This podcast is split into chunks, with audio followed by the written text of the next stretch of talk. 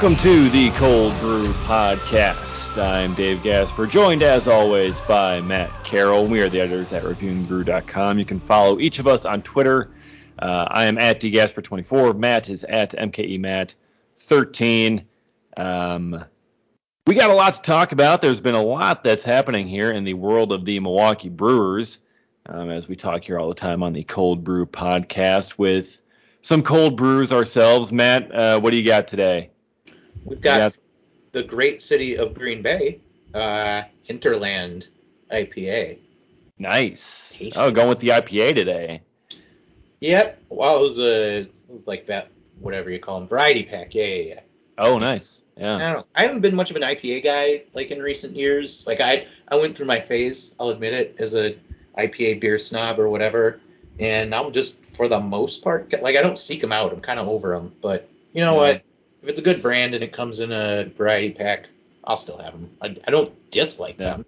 Just I've got my Miller Lite as I always do, but man, I'm feeling like I need something stronger. I've I've had a hell of a day over here, and let's just let's just kind of recap this. So like we're recording this here on on Thursday night, um, and so you know I come home from work and I'm just kind of you know making dinner and then you know eating dinner you know just kind of getting ready then we're doing the podcast here afterwards. So i'm just sitting there at the dinner table you know eating my my pasta my noodles because you know i'm a 25 year old dude who you know lives by himself so i make pasta. I mean that's that's the only real thing i know how to make.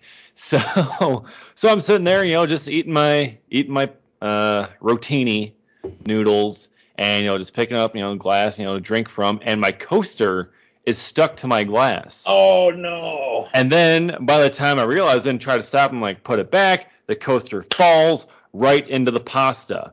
And oh. as I'm as I'm dealing with that, if yeah, it falls right into my plate. So as I'm dealing with that, my phone buzzes. It's like, oh great, now what I got with my phone buzzing? Oh, Omar Narvaez is on the COVID IL, and the Brewers have called up Alex Hall. I'm like, what the hell is going on? And this is in the span of like, like this is like instantly like coaster falls and then phone buzz like immediately like like a second or two later. And I'm just like, I, I, I can't handle this right now. I, I need a break. I need something stiff to drink. Like this is like like this is just how my day is going. That's just how it's been all day. There have been people driving slow on the roads, on the freeways. For the love of God, people, freeways, your the on ramps are meant for you to get up to speed by the time we get to the freeway, okay? Not to enter at 50 miles an hour, okay? Like just PSA for everyone, get up to speed of the highway and don't just coast at 45, 50 on the on ramp. Okay, that's my rant. I, I just I had to say it. Well, and I'm sure that all happened on the Beltline, right? David's in uh, Madison. Yeah. Well, I'm guessing uh, for any Madison listeners, you know the Beltline can be a nightmare.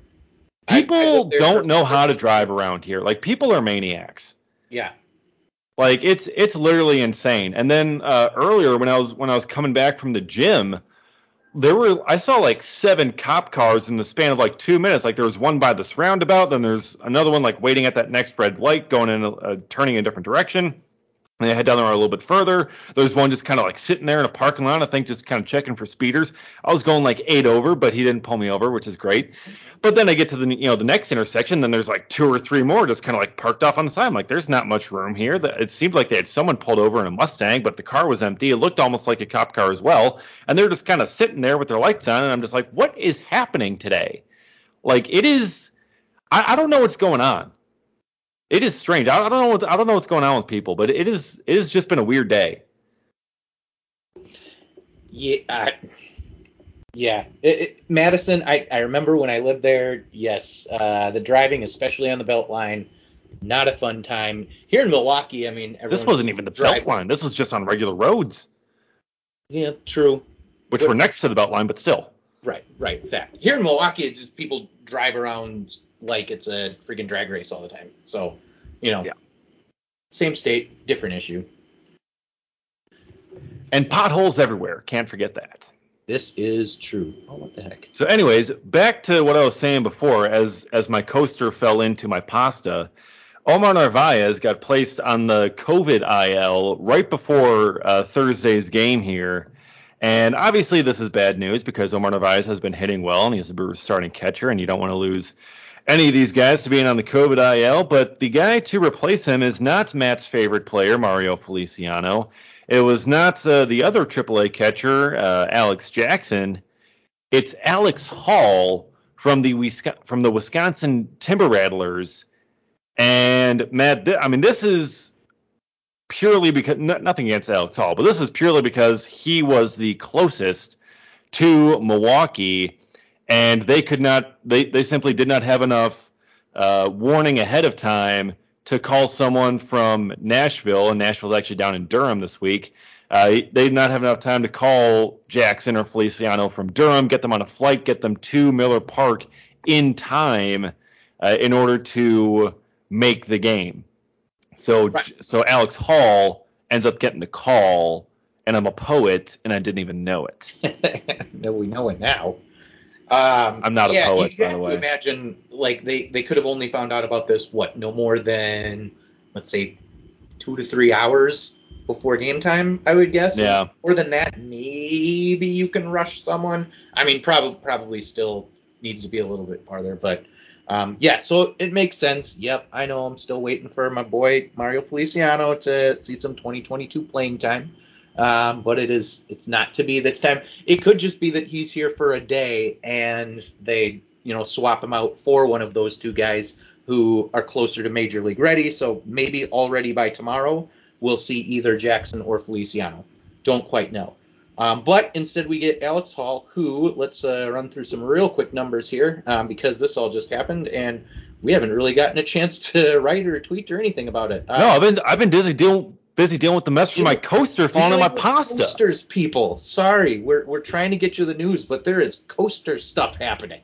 There's pasta sauce all over my shirt. Luckily, I'm wearing a red shirt today, so you don't really even notice. There you go. See, there's some silver linings. See, yeah, you never have pasta wearing a white shirt. That's a, another another PSA here for for all the listeners. Yeah, you guys are all getting some common sense tips tonight.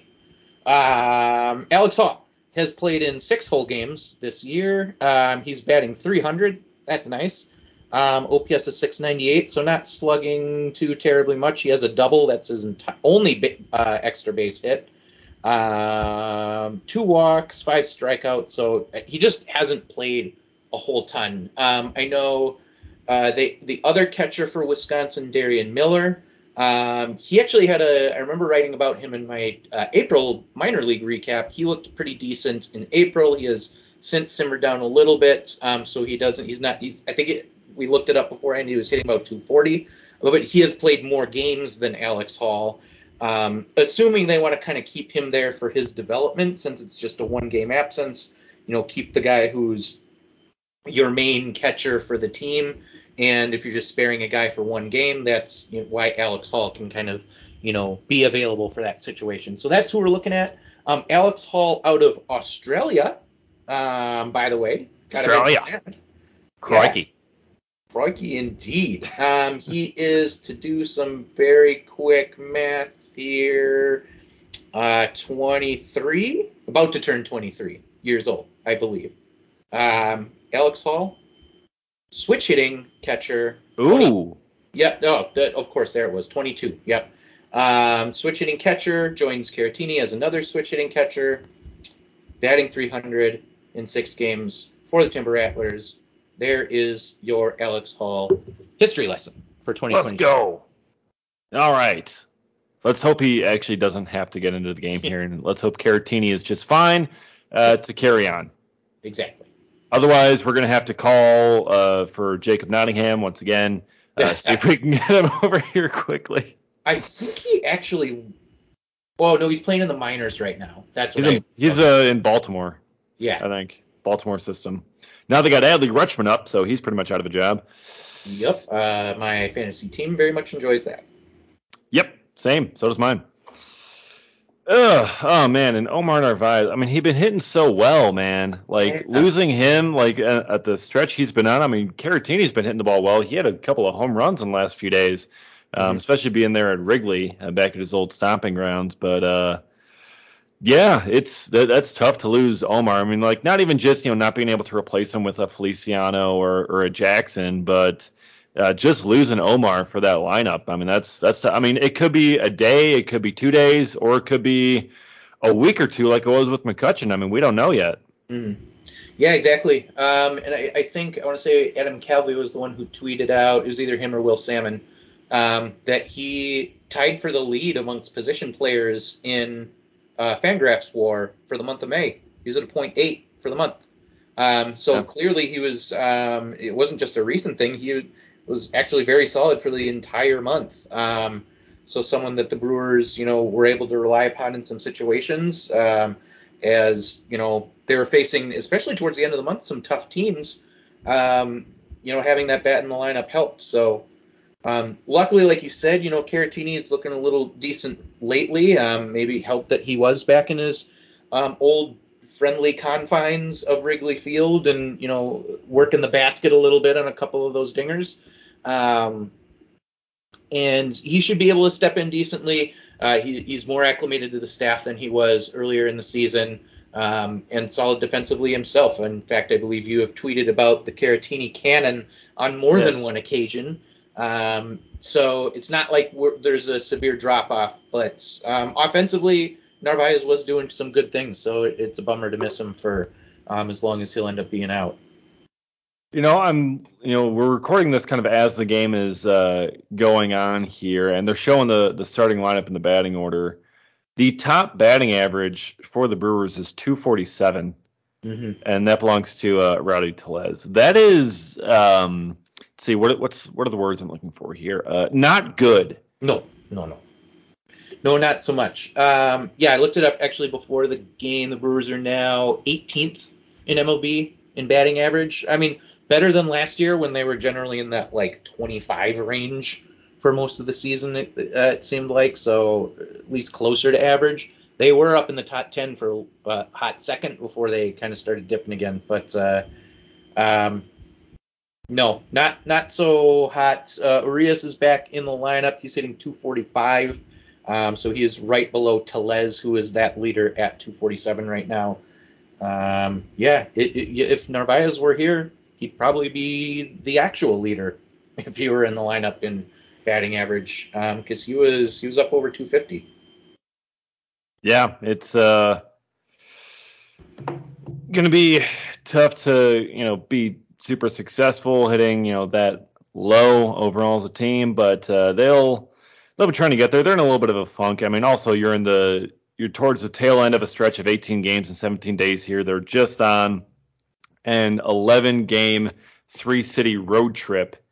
Uh, and that does take a lot out of guys. I mean, you finished there in Chicago, and you know, I think we saw it a little bit towards the end of that Cub series. I mean, the Brewers won the doubleheader. Uh, they they swept both games, and it was great and it was fun. Uh, and it's it's always great to beat the Cubs, you know, especially on, on Memorial Day there, and you know, a big celebration. All the, all the Cubs fans there. It's it's great to win. Uh, then the next two games, you know, kind of a little bit of stinkers. Like they were right there, uh, but just kind of weren't able to close it out and, and get the wins and, and, just get enough necessary to do it. Uh, I think that might have been a little bit more of just kind of coming to the end of a very long road trip uh, guys getting a little bit tired. I mean, you saw a lot of defensive mistakes mm-hmm. uh, that you really don't see. I mean, bad throws from from the catcher spot to first base or third base.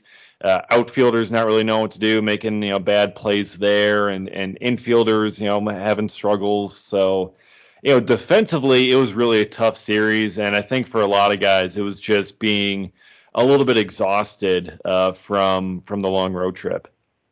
Yeah, that's um, when you speak about the outfield. There was that one inning in the, I think it was the third game of the Cubs series, um, where the outfield was just a mess. I mean, it started with the the Tyrone Taylor fly ball that he kind of uh, ended up losing track of.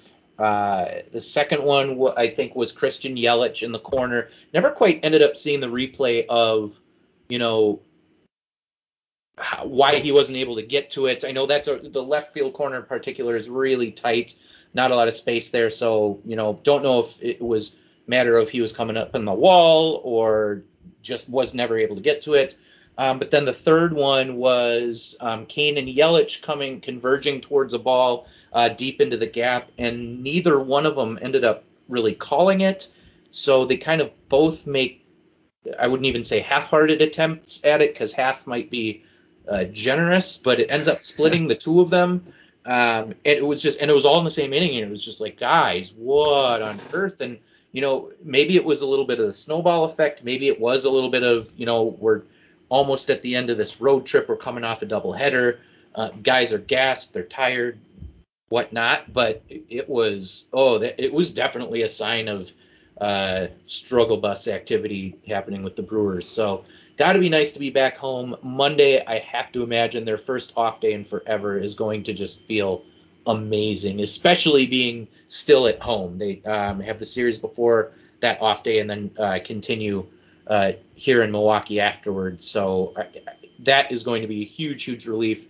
And then they actually they have at least one day off every week for 10 of the next 11 weeks after this one. So wow. lots more balance to the schedule. Knew this was going to be a rough one um, that they're getting through, and they came out of that road trip six and five. I mean, they very easily could have swept the Padres if not for a bad Brad Boxberger inning. They end up salvaging a split against the Cardinals, who you know are a good team. They're right behind the Brewers in second place, and then you know, yeah, they end up splitting with the, the Cubs. Yes, they could have easily won that series after taking the first two games, but it's never going to be easy going down into Chicago and winning a series. Like it's just not. As, even though the Cubs aren't what they used to be, they are your rivals. There's a, a bit of that psychological advantage. There always is being on the road, even if it's against a bad team.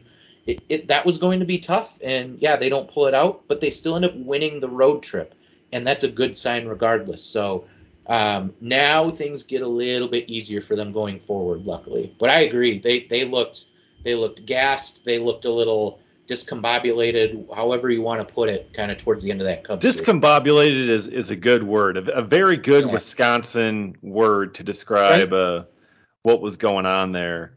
I, I mean, di- discombobulated and recombobulated are, are really kind of some of the more fun uh, terms uh, that we got. And it's, it's like a very regional thing. Like yes, uh, like, like, at the Milwaukee uh, at, at, Mitchell International Airport, you got the recombobulation area. I'm like exactly. No place else calls it the recombobulation area. Mm-hmm. You know. Nope. And don't try to pretend like you do, other cities, because we're on to you. Yeah. It's so nice over here. Um, all right. Anyways, but yeah, I mean, I, I agree with what you're saying there. The six and like six and five on the road trip for being the second of three in three consecutive three city road trips, you know, you, will take it. It's a winning road trip. Would you have liked to have gone seven and four or eight and three? Sure, you know that would have been nice, but um, it, it's also early in the season. We've hit June now, finally, um, but still, it, it's early on. Um, and for road trips like that, you just kind of got to battle through and, you know, just try to go above 500, and, and that's what they were able to able to do there. And they were doing this with a lot of guys coming up and making some major league debuts. Uh, this past week, and that's something that you know has kind of also been partial to the injuries. I've had injuries to uh, Adames and Renfro, um, and more recently to the pitching staff with Freddy Peralta and then now Brandon Woodruff going on the IL um, and the things that that does to the rotation and uh, you know the bullpen, uh, losing some guys, you know losing Mejia there, um, you know Perdomo then getting hurt, he has elbow effusion, so losing Perdomo that left another opening. So what do the Brewers do? You know they, they kind of make some changes around. Uh, they have uh, Ethan Small come up for Game One of that doubleheader to make his major league debut seemed like the obvious choice. And it's what I said last week. That's what they were going to do. Mm-hmm. So expect the call up soon, have him start game one of that doubleheader. And they did. The start didn't go super well, ran into some trouble in the third inning, but more on that in a bit. Uh, but Small comes up, he makes his debut. The Brewers also um, ended up adding uh, Peter Strzelecki mm-hmm. to the bullpen, coming up from uh, Nashville uh, with the, with the news that um, Woodruff would be going on IL, and then before Game Two, the Brewers finally, freed Luke Barker Woo-hoo. and selected him to the 40 man roster and brought him up to the big leagues. And Matt, tears of joy were shed among us. And then he never got into a game. No, he sure didn't. Um, and, and, like you, you would say, you had messaged me and said, Matt, he's here. It's the article you were born to write. And of course, I was out moving or whatever that, cleaning the old place, whatever the heck I was doing. Um, so of course, I didn't get to write about it actually. But um, yes, he finally ends up coming up, and then the very next day getting sent right the heck back down um, because the Brewers needed, or maybe it was two days later, but the Brewers needed another starter. Um, so no Luke Barker. So we're still on like a half free Luke Barker watch because that guy still got to make his major league debut. But it d- does at least show that the hard work that the guy put in um, at all these different levels, playing an independent ball and everything like that, and trying to work his way up through the Brewers, did end up paying off um, in terms of making an actual major league roster. Um, even, if he were to never pitch an inning uh, at the big leagues this year, which I really, with everything we see with injuries and stuff, would be very surprised if that ended up being the case. Um, you know, the fact that he ended up getting to be in that dugout and put on that Brewers jersey and have his number on the back and everything, um, you, will never be able to take that away from him. But I do still expect that he will pitch this year. Um, so I am still keeping the hashtag free Luke Barker uh, movement alive because we got to see that guy pitching a game, man, for the Brewers. Yeah, it's it's really unfortunate that I didn't get a chance to, to come in in either of those games and and heads right back down. But the key thing is he does have a 40 man roster spot now. So the next time an opening does pop up, it makes it that much easier to call him up to the big league roster now that he has that 40 man spot. And being on the 40 man does result in a nice increase in pay. Sure. Uh, so that is going to be very good for the 30 year old career. Uh, well, I would say career minor leaguer, but now he's not technically exactly. has has a couple days of service, but you know hasn't quite gotten into a big league game. But hopefully uh, he'll be able to get there soon. He tweeted this out uh, earlier on Thursday here. Um, his his appreciation post saying the last few days have been life changing for me and my family. I'll never forget the emotions of this week. Thank you to all who reached out and to all following along at reviewing the brew and a bunch of other people. But at reviewing the brew is is the first at on there, and then a picture yes, from uh from Wrigley Field there. So you know, a really nice uh, sentimental post from Luke Barker. Very appreciative of the opportunity and, and being able to be up in the big leagues. But I, I want to see him in a game, man. I, I, I want to see him in there. So like just one inning. That that's all I'm asking for. Anything else, like you know, he's gonna have to he's gonna have to earn his way for just like everyone else. But I want that one inning for him, man. Yep. Yeah, and it, I was real. There was one of the games that he was in where um, either the Brewers had a, uh, a lead or were behind or something like that. It was getting late, and I'm thinking, oh, actually, I think it was that uh, third game that kind of was back and forth, back and forth, and then was tied for a while. I'm thinking, man, he's got a perfect chance here to be able to come in maybe late uh, if they decide not to go to some of their big guns until they get the lead. Maybe some Luke Barker time, and no, never, never ended up happening. No, but he'll get that shot. Yeah, if they had a bigger lead, you know, if if the offense had done enough to get a bigger lead, you know, maybe they would have felt comfortable bringing him in or Strzelecki, and we still haven't seen Strzelecki. Um, and he's still in the bullpen, but uh, yeah, that's uh, typically when the Brewers call guys up, they have them make their debuts relatively quickly. Like they don't let them sit on it for a while. Right. Um, speaking of guys with their big leagues debut, Alex Hall, you know, just kind of circle back to him. They just showed him in the dugout on the broadcast, and he has a sweet mustache. My goodness, like it is thick and full and blonde, and it's just mm. like it is very like 1970s ish right. mustache. So I am now an even bigger fan of Alex Hall and calling him up uh, to be the backup catcher for for Thursday here. Would you say it was on the level of a JP Feyereisen or a John Axford though? I don't think anything can be on the level of John Axford, but it was kind of in that same mold. He's going to have to do a lot better on the field and, and kind of prove himself on the field to get to John Axford level because to reach there, it's not just the stash, it's also the domination on the field. That's true. That's true. So, Uh, he may also have to dye his hair because I feel like blonde mustaches just don't leave quite the same impact. no, Got to be dark. no, they really don't. dark, uh, luscious stash. Oh, I, I can't believe I just said that. Like, Like, like Ron Swanson, Yeah. Yes. Tom exactly. Selleck. Yeah, that that's what that's what you need. Right. But um, okay. yeah, that may just be what what he was given. This is why I just have a full beard, and it just makes it easier that way. I mean, plus I've got brown hair, so it doesn't matter to me anyways. But still, for me, beard is better than a mustache. But like, it takes a certain kind of face to pull off a mustache. You know, like like not everyone can pull one off. Right. I can't, but also uh, mine actually comes in blonde, which is weird because the rest of my hair is very not blonde. Um, Yeah. So I, I, am generally better just leaving it at this like five o'clock shadow type thing. That yeah, that that's more within my wheelhouse. Yeah. I went, I mean, I was clean shaven for the most part until, like, you know, I used to do like no shave November, like every single year, you know, just kind of like let it all grow out. And it would be patchy and bad, but I'd have the excuse, like, yeah, it's no shave November, you know, it's, it's for a good reason, you know, whatever else. Like, you know, it's fine. I had an excuse for it. You know, then I finally did it, like, I think it was like sophomore year of college, and I got to the end of the month, and I'm like, actually, this is this is not half bad. Like, it's actually fully in now. So I just decided to keep it ever since.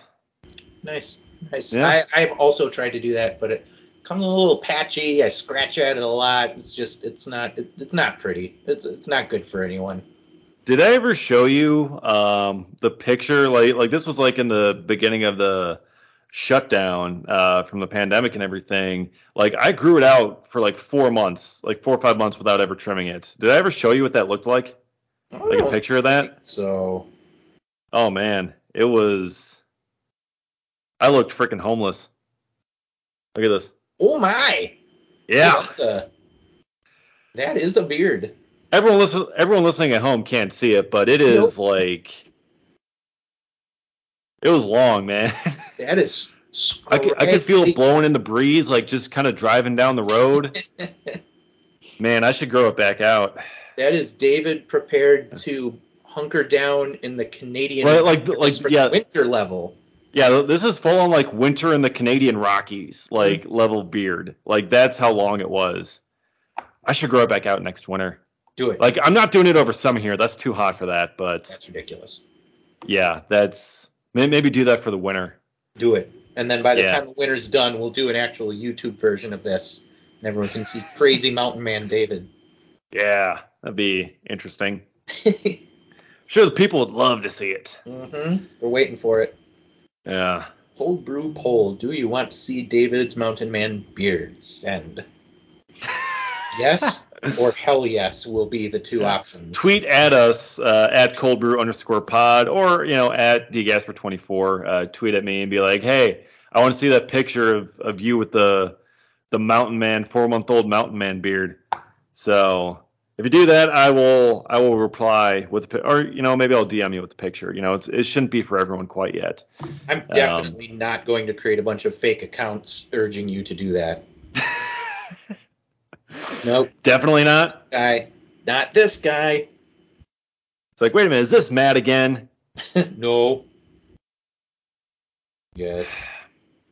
Yeah, we, we've been uh, joking all week in the in the group chat about you know Mario Feliciano's been hitting well down in AAA about you you know trying to push Victor Caratini or Omar Narvaez down a flight of stairs in order to get Mario up, and now you've given Omar the Rona, and it's not even Feliciano that comes up. I okay. First off, I would never resort to biological warfare. Okay, That's, that's not how I would get this done. I've also been accused of. I don't know. He's gotten the Rona. You wanted it. You want another catcher up there. Not Hmm. that. But not that way, David. Not that way. I No, you'd only push him down a flight of stairs. Yeah, exactly. Well, yeah, exactly. I've been accused of pushing several, wanting to push several people down flights of stairs over the past couple weeks to get both Luke Barker and Mario Feliciano up to the big leagues. Yeah. Um, and uh, all I can say is well, you got Barker up there, but yeah, exactly. He, he didn't get into a game, so now you got to push Counsell down a flight of stairs. Uh, we would never. we need to see that uh, record tying win from Counsell, which hopefully comes on this homestand. The fans yeah. see it. It better. Ah, oh, man. Yeah, that, that's uh, that's coming soon. How many wins away is he? Two. Two from tying. All right. As, as of recording here on Thursday, so hopefully by the time you're actually able to listen to this, it's only one away. Exactly. Um, but yeah, it is uh, getting close to matching Phil Garner there, and I believe a season short, like one season less than what Garner had uh, as manager. Yeah, right about. So just kind of shows the level of success that Craig Counsell has, and reminds you about uh, the '90s Brewers yeah. and how poorly uh, they performed generally. And how yet some people still on social media call for fire Craig Counsell, and so those are the ridiculous people yep. on social media, obviously. But um, I've got a couple of buddies who, well who feel that way, and um, I, I don't get it. I don't get it. No, of course not. The most successful manager the Brewers have ever had, constantly getting us to the playoffs, and yeah. uh, is Craig know, perfect? No no manager is, but right. like, like who are you going to get that's going to be better? Yeah. Like, like, like who like who's best out there? Like Craig Counsell, like I don't think anyone wants the Brewers to win more than him. Right. Like like he's been a Brewers guy like since he was a child, since he was born. You know, like it's it's in his blood. Like like this is the team he was supposed to manage and you know there, there's no one else out there that, that, that could be able to do this job better than him in Milwaukee. So, does he have faults? Sure, but you know, who who else are going to go with? They, they all are going to have more faults than him, most yeah. likely. 162 so. game season, you're going to mess up a couple decisions. Yeah.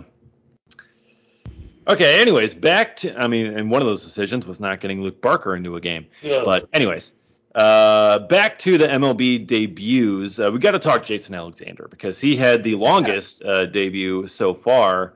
He comes in, you know, Brandon Woodruff goes on the IL. It's like, oh no, and Ethan Small's already back down. So it's like, well, now what are the Brewers going to do? And the Brewers had three guys come up on their taxi squad, which you don't hear about much lately. Mm-hmm. Um, but they essentially just kind of called them up from Nashville. It was Strzelecki, Barker, and Jason Alexander. And one by one, all three of those guys got added to the active roster. And Alexander had to wait the longest, but he was a starter.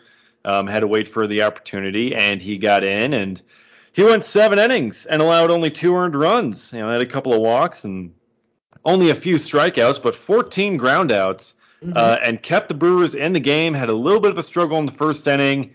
Um, I think just kind of getting the the jitters out, getting the um, nerves and, and emotions out and trying to find himself there. Uh, but once he was able to get out of that inning, he was able to cruise the rest of the way and just kind of do his thing. And I was extremely impressed uh, with George Costanza. I mean, Jason Alexander, uh, who, I mean, I mean, he had a phenomenal debut, all things considering. This dude is not a top-ranked prospect. He wasn't on any prospects list at all wasn't on much of a radar. Signed a minor league deal. He's 29 years old, just making his big league debut, and he goes seven innings at Wrigley and gives up only two earned runs and just kind of cruised the most of the way. And it was a phenomenal, phenomenal job from Jason Alexander. Yeah, absolutely. Um, and it was nice to see that he did exactly what he was known to do. Um, I had seen, I can't remember who posted it on Twitter, but inducing ground balls is exactly what he does. Um, he was uh, in the top, let's say, 88 plus percentile. I think it's better than that, but I'm just going to leave it at that for now. Um, in ground ball rates, and like you said, that's exactly what he did. He had uh, 14 ground ball outs, two two whole fly ball outs um, was all he ended up giving up there, and then a, a small handful of strikeouts. So comes in, does his job. He had just gone seven innings for the Sounds in his last start, which was only the second time a Sound starter had gone that far all year. So, you know, he was already showing a propensity to kind of be able to last long innings and get through innings quickly. And the fact that he was able to put that first inning behind him where you had that that was an inning with one of those errors that you mentioned where um, I think it was a Caratini that was in the game and tried to gun down the runner at third and threw it uh, past him, or was it Narvaez? I think uh, I think Narvaez was catching okay. yesterday. It's kind of settling in at that point, but uh, um, yeah, ends up allowing a run, run to score. Another run scores after that on a sac fly, I want to say. Um, go, you know, goes 20, 20 plus pitches in that first inning and still manages to go seven. Um, you know, that speaks volumes about how he was able to kind of keep his head straight in a major league debut and just do what he does best, which is pitch to contact and induce ground balls. So so cool to see him come up and do that. Like you said, after really just kind of being a you know undrafted small school journeyman, he was in the Angels organization for a couple of years, in the Marlins organization last year. That's really it. Um, he had made AAA um, for the last few seasons actually, but never really sniffed the big leagues as far as I had I had ever heard. So um, ends up coming in and doing what he was asked to do, and just so so cool. And the Seinfeld jokes that were everywhere last night made it so much more worth it too. Sorry if you're not a Seinfeld fan, but all most of the rest of us had fun. Yeah, plenty of gifts uh, used during that game, and it's just you have to almost. I mean, that like it, it's right there in front of you. Like you, you, the only thing that would have made it, you know, more important or, or more easy to use would be if his name actually was George Costanza. You know, like like that like that's the only thing that would have changed it. But yeah, yeah, it's um, you know, it, was great to see that debut for him, see him, you know, make that and, and be at the big league level and uh, you know, really kind of earn his way up there and do a, a really incredible job. And you know, it's crazy how some of these Brewers pitchers debuts have gone. I mean, Aaron Ashby's debut was a horrific mess. The Brewers ended up winning mm-hmm. somehow after he gave up seven runs in the first to the Cubs. Uh, that was at home. Um, but then, I mean, Ethan Small, I, we got to talk Small's debut now. Um, but like Small's debut, he went two and two thirds. He could not get out of the third inning. He kept walking guys. Uh, he threw like 39, 40 pitches in that third inning. Just really just could not get out of it. He was close a number of times um, and just couldn't get the put away pitch, couldn't land it uh, and get that final out. Um, so Ethan Small, I feel like he could have gone longer if he had just gotten himself out of that third inning and just gotten a breather, gone back into the dugout. He could have gone a couple more innings, would have been fine. He only gave up two runs.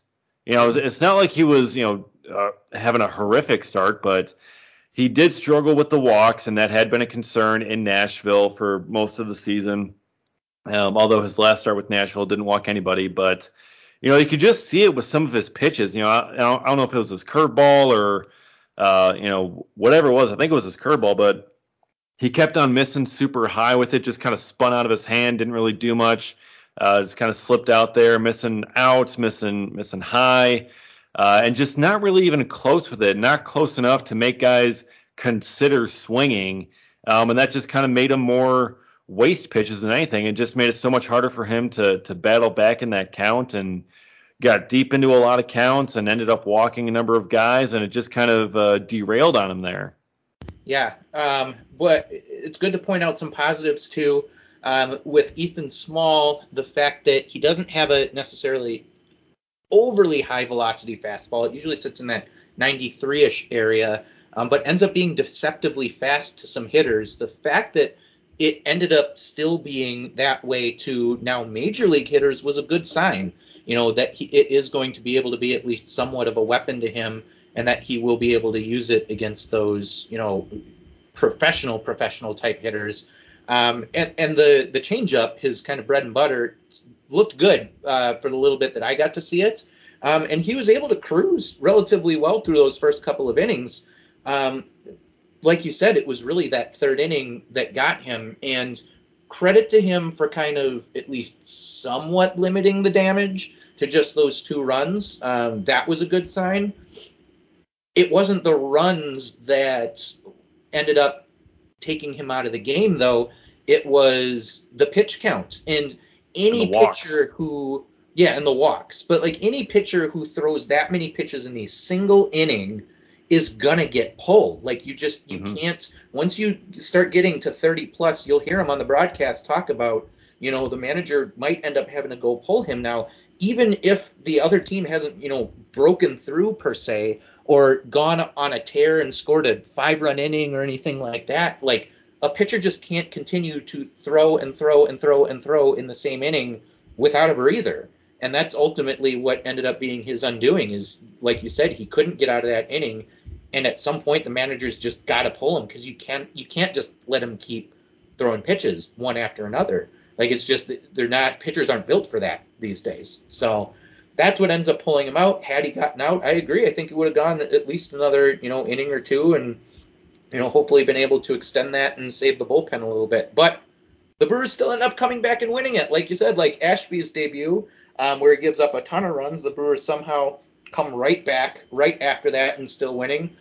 The Brewers end up winning Small's debut as well. Yeah, it was a uh, you know big time home run. I believe that was Caratini who hit that three run homer. Mm-hmm. Um, yeah, and ended up putting them up seven to four, and they ended up winning seven to six. Um, so it was it was certainly good to see, you know, from that end that they were able to at least get the win uh, for him, but and, and, immediately get him off the hook for the loss because I think he left when it was two one and the bases were loaded, and I think Kelly, Trevor Kelly, came in and immediately get out of that jam, and the Brewers scored some. And I think Kelly gave up some more, uh, maybe the next inning, but. Uh, the Trevor Kelly experiment, uh, Matt, mm. it's not going super well. Uh, his last outing, zero outs, recorded four hits, four runs. He gave up the cycle in four batters. It was, I believe, single, homer, triple, double in that order. Yeah, not pretty at all, which, kind of sucks because it actually felt like after his first outing, in which I believe it was an extra inning outing, and he ended up allowing the runner on second to score um, and have that might have been a Braves game, I almost want to say um, or maybe it was that first Padres game. Either way, his debut he ends up uh, giving up a run. His couple outings after that he ends up giving up none, and he had the he had some things that looked a little bit impressive. He has this you know fastball with a little bit of movement that he throws at the top of the zone that he was getting guys to swing at. Um, that had him looking decent. Um, he was good with his location in those couple of outings, and I'm thinking, okay, maybe we have something here. And then yeah, now his last uh, either two or three that he's given up run it, runs in just not pretty. Just you can't you, you can't leave pitches where he's leaving pitches because he's just getting absolutely hammered on them. Um, and surprising then that after that happens, that he's not the one to go down to the minors. That and they sent Barker down. What is that? Yeah, I just I don't I don't understand. Barker was fresh. Strzelecki was fresh. You you assume those two both are going to stay with the club because you've kind of seen what you need to see with Kelly. I mean, granted, Kelly has the previous major league experience, so maybe that's what council Counsell has and keeping him around for, right? It's the, it's the only thing that makes sense. Because um, why why would you not keep the two guys who are like completely fresh? Um, but that's not what ends up happening. I, I don't think he's long for this world. Um, long for this world? well, I mean, it's a little dark. Hold up. not gonna die. I'm not saying he's gonna die. Whoa. Um, Are you pushing him down a flight of stairs too? I, I, mean, with that description, it'd be more than a flight of stairs. It sounds like, but yeah. hey, um, I, I, the Brewers are going to have kind of an interesting decision coming up when, um, particularly Adames and Renfroe come back. Um, when you're looking at position players who might end up getting sent down, I think Brosseau probably ends up being one of them. Um, but here, Keston Hiura has heated up a little bit here in the last week since we spoke about him in the last podcast. Um, yeah. He's had some good games, some homers. You know, he's actually looked decent, specifically against right-handed pitching. He would have presumably been the low man on the totem pole who would have gone back down when some of these offensive players came back from the injured list. Now, with the Brewers having some off days, not needing to keep a six man rotation, Ashby's not in that swingman role because uh, Peralta is still going to be on the injured list for a while. Do the Brewers potentially go 14 hitters, 12 pitchers? Don't know. If they do that and they end up uh, sending down an extra pitcher, for the love of God, let it be Trevor Kelly. We've seen what we need to see out of the guy. I, like I said, I liked him for a hot second. I thought he looked uh, decently impressive. But give some of these other younger guys a chance. You've got an entire season of needing to kind of see what you've got in that like middle relief ish area of the bullpen. Give some of these other guys a chance and see if you know there there's a, an opportunity for them to stick around long term this season. Um, start working with free Luke Barker. You've got time. Luke, bring Luke Barker back up. Look at stress. Free him. I mean, yeah, start experimenting a little bit specifically with that point since a lot of these other parts of the roster are starting to get locked in now that we're into June. Um, you need to kind of keep exploring those options a little bit. Yeah, I mean, when you get into you know July and you know trade deadline season, bullpen is generally going to be one of the places Brewers are going to look, and they need to see you know what they have in that bullpen. So I mean, you got to see what you have in Barker and Strzelecki and, and some of these guys before you determine, hey, we just don't have enough with this group. We need to go out and trade for somebody else. You know, you got to give these guys a chance uh, before you can really kind of make that kind of a determination, at least in my opinion. But yeah. um, back to what you're saying on, on Keston Hiura. Here, I mean, he's had um, a lot more success lately, specifically against right, righties, as you uh, mentioned. You know, just kind of looking at the numbers, the splits for him between righties and lefties are completely insane. Mm-hmm. I mean, mm-hmm. strikeout numbers are somewhat similar, but like he's getting almost an even amount of at bats versus righties and lefties, and yet the uh, numbers are so starkly different uh, between them that it, it's really kind of baffling that he still keeps on getting, you know, all that time specifically against lefties. You know, he plays fairly often when when lefties are in there, and it's just like you look at the numbers and it it doesn't make too much sense. I mean, just looking. All right, let's uh let's go to th- this year here. Yeah, so versus lefties, Keston Hiura has 33 at bats, uh, 38 plate appearances. He has four hits, all of them singles, three walks, 18 strikeouts. He's hitting 121. Oof. All right, that, that's against lefties. That's bad. Okay, it's very bad. He's not slugging. The only hits that he's gotten are singles, and they're not coming very often. Against righties, he has 35 at bats, so two more ABs, 42 plate appearances, four more plate appearances. He has 12 hits, six singles, one double, five homers, 10 RBIs, six walks, 16 strikeouts, a 343 batting average, and his OPS I believe is something like 1200 mm-hmm. against righties versus whatever maybe like 400, 500, whatever against lefties. Like these splits are insane. I know these are small sample sizes. It's only 30, you know, at bats, about 40 plate appearances each. But dude, I mean, you look at these numbers, it's like there is no reason at all to play this man against lefties and every reason to play him against righties. Right. Right, absolutely. And as we start to get, you know, some of the main players back on the roster here, it sets up for a perfect platoon situation with McCutchen because McCutchen was brought in specifically to hit lefties. Would you want to use him more? Yeah, but at least for the time being, maybe you can flip flop him a little bit or give him a 50-50 timeshare, you know, something along those lines. Uh, continue to let Tellez play every day because um, you run into a situation like tonight where he's leading the team in average or the lineup yeah. in average, I should say. Um, but yeah, I, I, I, think it makes sense, and that's where where I think it, it, could be a real possibility that the Brewers go hitter heavy uh, once they start getting Adames and Renfroe back. You at least have to think about it because he's just crushing right-handers tonight he's in against the lefty. It's partially out of necessity. We're like I said, we're down these two players. Hiura's playing a little bit more as it is, uh, but in his first appearance against Sean Manaea, struck out swinging, as he has been wont to do against the lefties these days. So yeah. tonight, and he's playing left field. What's up with Yeah, that? Like, like I, I know they mentioned like that could be a possibility and he could play a little bit out there, but man, his throwing arm is not good. Now keep in mind Christian Yelich's throwing arm is also not good. Right. Uh, you know the Cubs won on a sacrifice fly to left field that was pretty much within range that you know you you could be able to make a, a solid play at the plate. Yelich wasn't able to get he didn't get behind the ball, you know, he didn't really get a lot on the throw, high arcing, not big velocity, ended up super late, not even close. And the only guy on the team with a potentially worse arm is Keston Hiura. yeah. and now he's playing out there in left field. So good thing Adrian Houser, the ground ball specialist, is on the mound. yeah. And they're both in the lineup.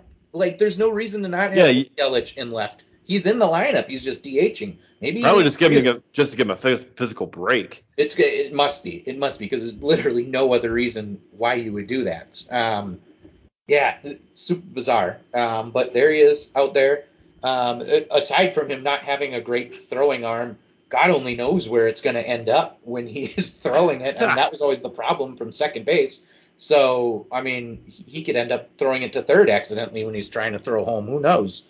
Uh, it yeah, weird, but they're finding a way to get him in the lineup again. You know, against the lefty, it's probably semi out of necessity tonight um, instead of trying to keep that bat hot because the results probably aren't going to be great tonight. But Yeah. it, there's going to be some interesting roster decisions. That's what the, this is really coming to because Renfroe is getting close to the point of coming back. He thinks he could be back any second. Counsell wasn't quite ready to do that. Um, Adames is playing in Nashville tonight. Um, and as we speak, I'm going to start to pull up and see how he's doing. Uh, but Yeah. he's down there. He had a little bit of a setback with a, a tight quad, it sounds like. Um, ankle injury is why he was originally out on the IL, but he had a little bit of a quad issue.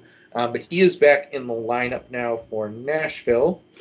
Um, just pulling up some stats here to see how we look in. Adames is one for three tonight, it looks like. There we go.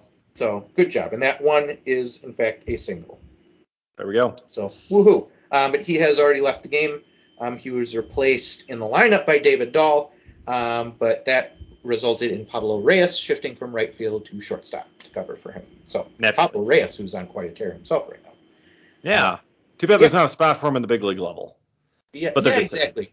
Yeah. Yeah, because he's he's fast. I mean, he- he'd be nice to have uh, um, around as like a bench guy, but unfortunately, there's you know there's guys at the major league level on the bench who just seem to stick around, no matter how much David doesn't want them to stick around.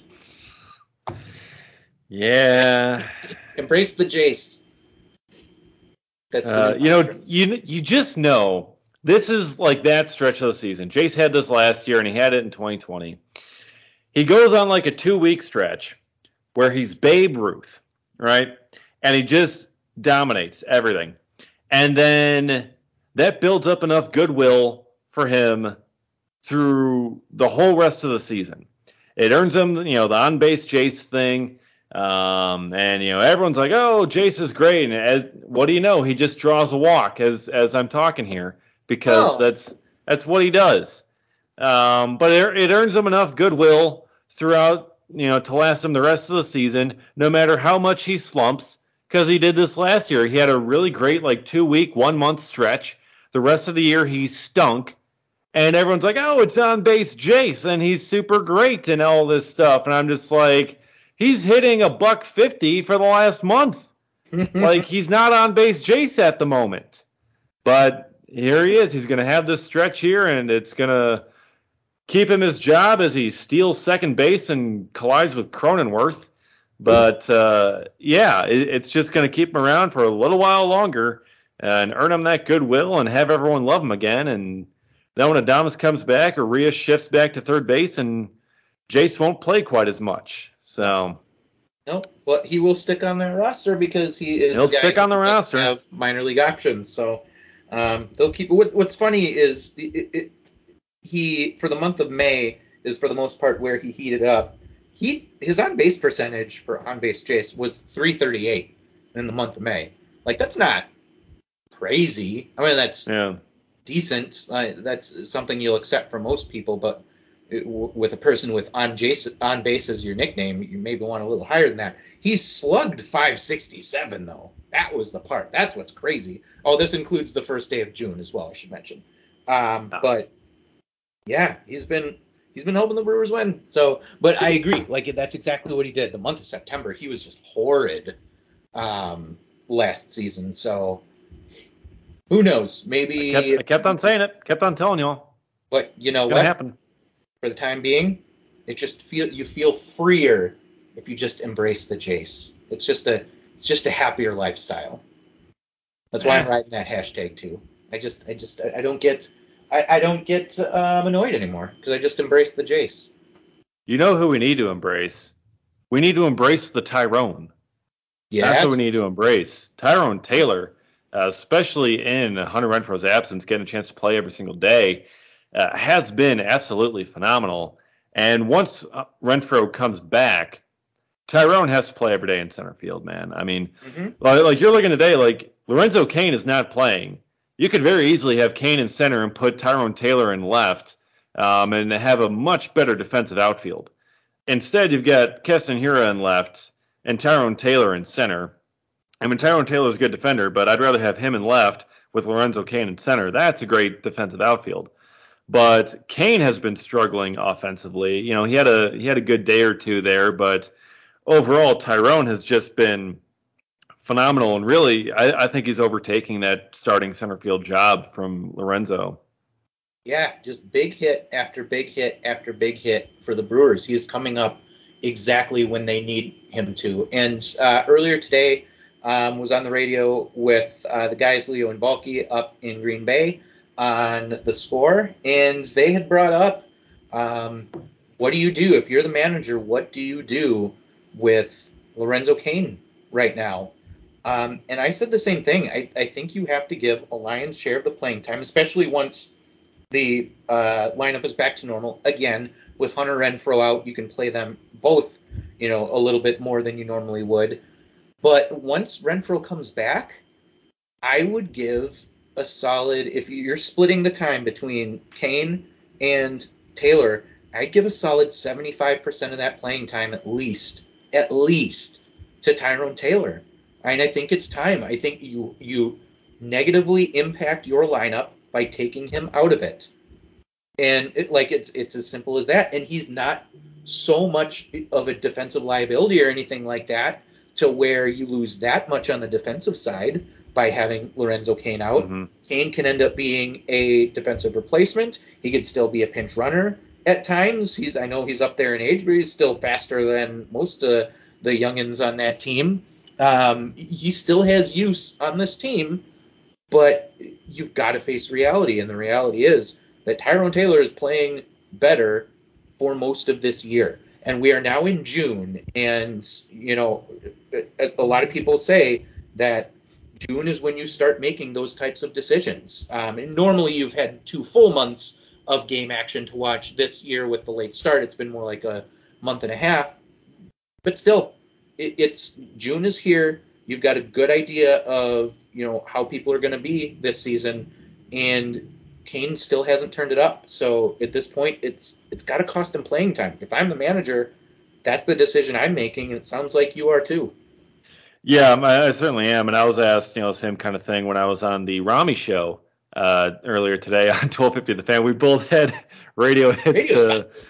to go and do. Yeah, and then they're asking us, you know, same kind of thing when it comes to Tyrone and, and Lorenzo Cain. And yeah, I was I was of the same mind there. And you know, Tyrone's got to play.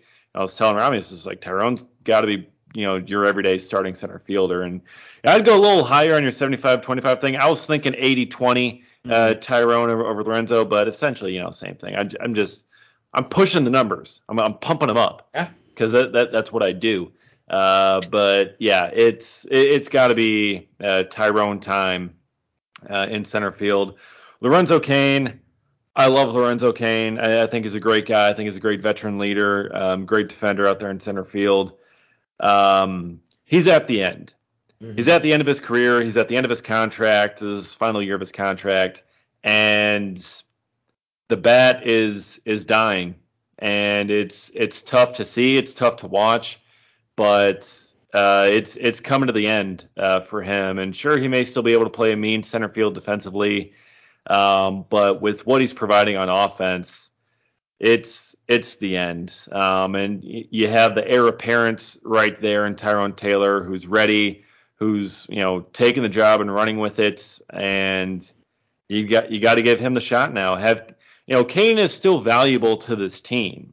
You know he's valuable with his leadership, um, you know his veteran experience, um, you know like the things like that that he provides in the clubhouse and in the dugout, uh, and he can provide value as a defensive replacement late in games. Um, so he still has value to this team. The Brewers are not going to be DFAing him or anything like that that I've seen a bunch of people tell him to do on Twitter. No. Uh, that's not happening. He's going to stick around. He has value. It may not be at the plate, but he does have value. Yeah, exactly. Uh, but I, I, mean, I'm pulling up. I hadn't actually looked at them um, for a while, maybe not at all this season. I pulled up his percentile rankings on Baseball Savant, and outside of the defensive ones at the bottom that look very good, um, you'll kind of see here. I don't know if it's that that's going to show for you or not because I got the blurry up. It's not you in focus now. You see I, I, see a couple of red ones down at the bottom. Yeah, and that's all his defensive. His outs above average, his outfielder jump, his sprint speed, solid. Um, but his barrel rate, the one percentile. X slugging, first percentile. I, I, think I don't think he has a barrel on the it, entire season. He doesn't. Uh, he hadn't last I had checked. Uh, nope, still at zero. So um, apparently that is still considered the first percentile. Hard hit rate 31%, average exit velocity 37th percentile, walk rate 25th percentile. So I mean, it's not like he's even being able to work some walks there. It's just not. It's all all in the blue except for max exit velocity. He must have had one that he just really crushed at some point that still somehow wasn't a barrel. Go figure. Um, but no, I mean, it's just the offensive numbers across the board. It's not like there's anything hiding there that's like, oh, you know what? You, you know, if he only gets past this, he's having bad luck, blah, blah, blah. Like, no, it's just the offense has just been bad. Like, it just has. And for a team like the Brewers, who can be streaky at times, uh, you can't afford to keep putting out bad offense. You just can't. So, in one kind of final little uh, turn here, as we're talking about um, offense and barrels, Brewers outfield prospect Jackson Chourio is hitting a lot of barrels, and he just hit another. He just hit a home run to dead center for the Carolina Mudcats, and um, this kid's a stud. Baseball America just released their uh, updated top 100 list, and Jackson Chourio is up to 43 overall. He is the top overall Brewers prospect, and that's it's not just Baseball America saying it. It's people inside and outside of the Brewers organization, uh, in the scouting world and everything else. So, uh, if you have a, another Brewers another Brewers prospect to add to your hype list behind Joey Wiemer and Garrett Mitchell and Hedbert Perez and all those guys, it's Jackson Chourio. And uh, this hype is starting to get really big. Like, yeah. he, like this is reaching like Corbin Burnes, Cy Young level hype. And like that at that time it was just me. Like now it's a whole bunch of other people. Yeah, it's just absolutely. You don't see because he was well, he was like number 100, wasn't he, for Baseball America? Hadn't he just snuck he, up? He was at like 96. So like 96. you know, a couple guys graduated, so they so like you know when so what these prospects lists do is like when these guys graduate and you like you just kind of shift everyone up and the new guy comes in, they just put him in at 100, um, and then they just kind of like you know go from there through graduations until the full re-rank. And that's what they did here. He was just kind of down there, and then they just shifted him straight up on on that uh, reset. Yeah, way down. That had just gotten on the top 100, but was still way towards the bottom. To jump about 50 spots is at low A. Like that's not stuff that happens on prospect lists. Very, very, very rarely does that happen on prospects lists. So that is a very, very impressive jump, and obviously goes to show you what the scouts are starting to see from this guy. Just, just insane. If you're in Carolina and have a chance to watch him with the Mudcats, watch him now because he is probably not going to be there for long, which is insane to say because he already hasn't been there long. He just got here. Yeah, uh, he, he started an extended spring training. He was going to be in the Arizona Complex League. Exactly. Uh, and then, you know, promotions happen. You know, he ends up getting moved up, and all of a sudden, pff, look at this. Yeah. So if you got a chance to see him in Carolina, see him now because your time is running out. It'll be yeah. luckily for fans in Wisconsin. Uh, he might be here soon, so we might get a chance to see him with the Timber Rattlers before. Yeah, when he gets promoted and when Hedbert gets promoted, whenever that is, I am going road to a trip. Timber Rattlers road game. Trip. Road, road trip. trip. Road trip. Yeah.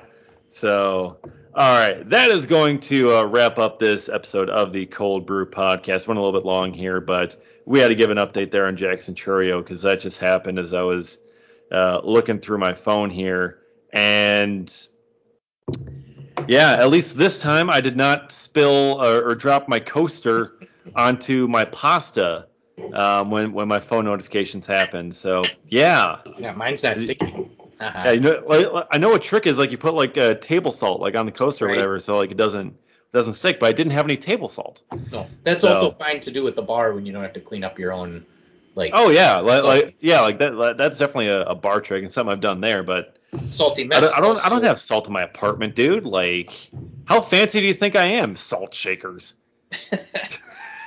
no, we go right outside of the right, straight out the giant salt canister. I don't even have one of those, man.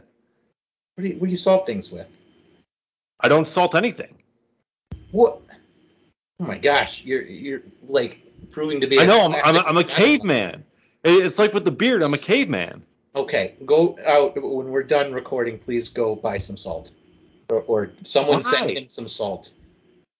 Because you need to season your food, man, or at least salt your food or something. I ha- like I have like okay. First of all, I don't make that much here, like outside of like noodles and like sandwiches, which I don't need salt for. But like when I make like uh, chicken or something, like when I, when I do that, I have like a seasoning thing. It's not salt, but it's like a rotisserie seasoning thing. So like I have something. Well, there better be salt in it, otherwise you still need to salt things. All right. I mean, we've gone into different directions. Like, like whatever happens, like naturally, yes, but I don't like salt it separately. Crazy. All right. Okay, so this this podcast is ending on a train wreck, uh, but it happens uh, from time to time. So we're going to sign off here. Uh, be sure to uh, follow us again on Twitter at dgasper. 24 at MKE Matt 13 and at Cold Brew underscore pod. We'll see you next time for another episode of the Cold Brew Podcast.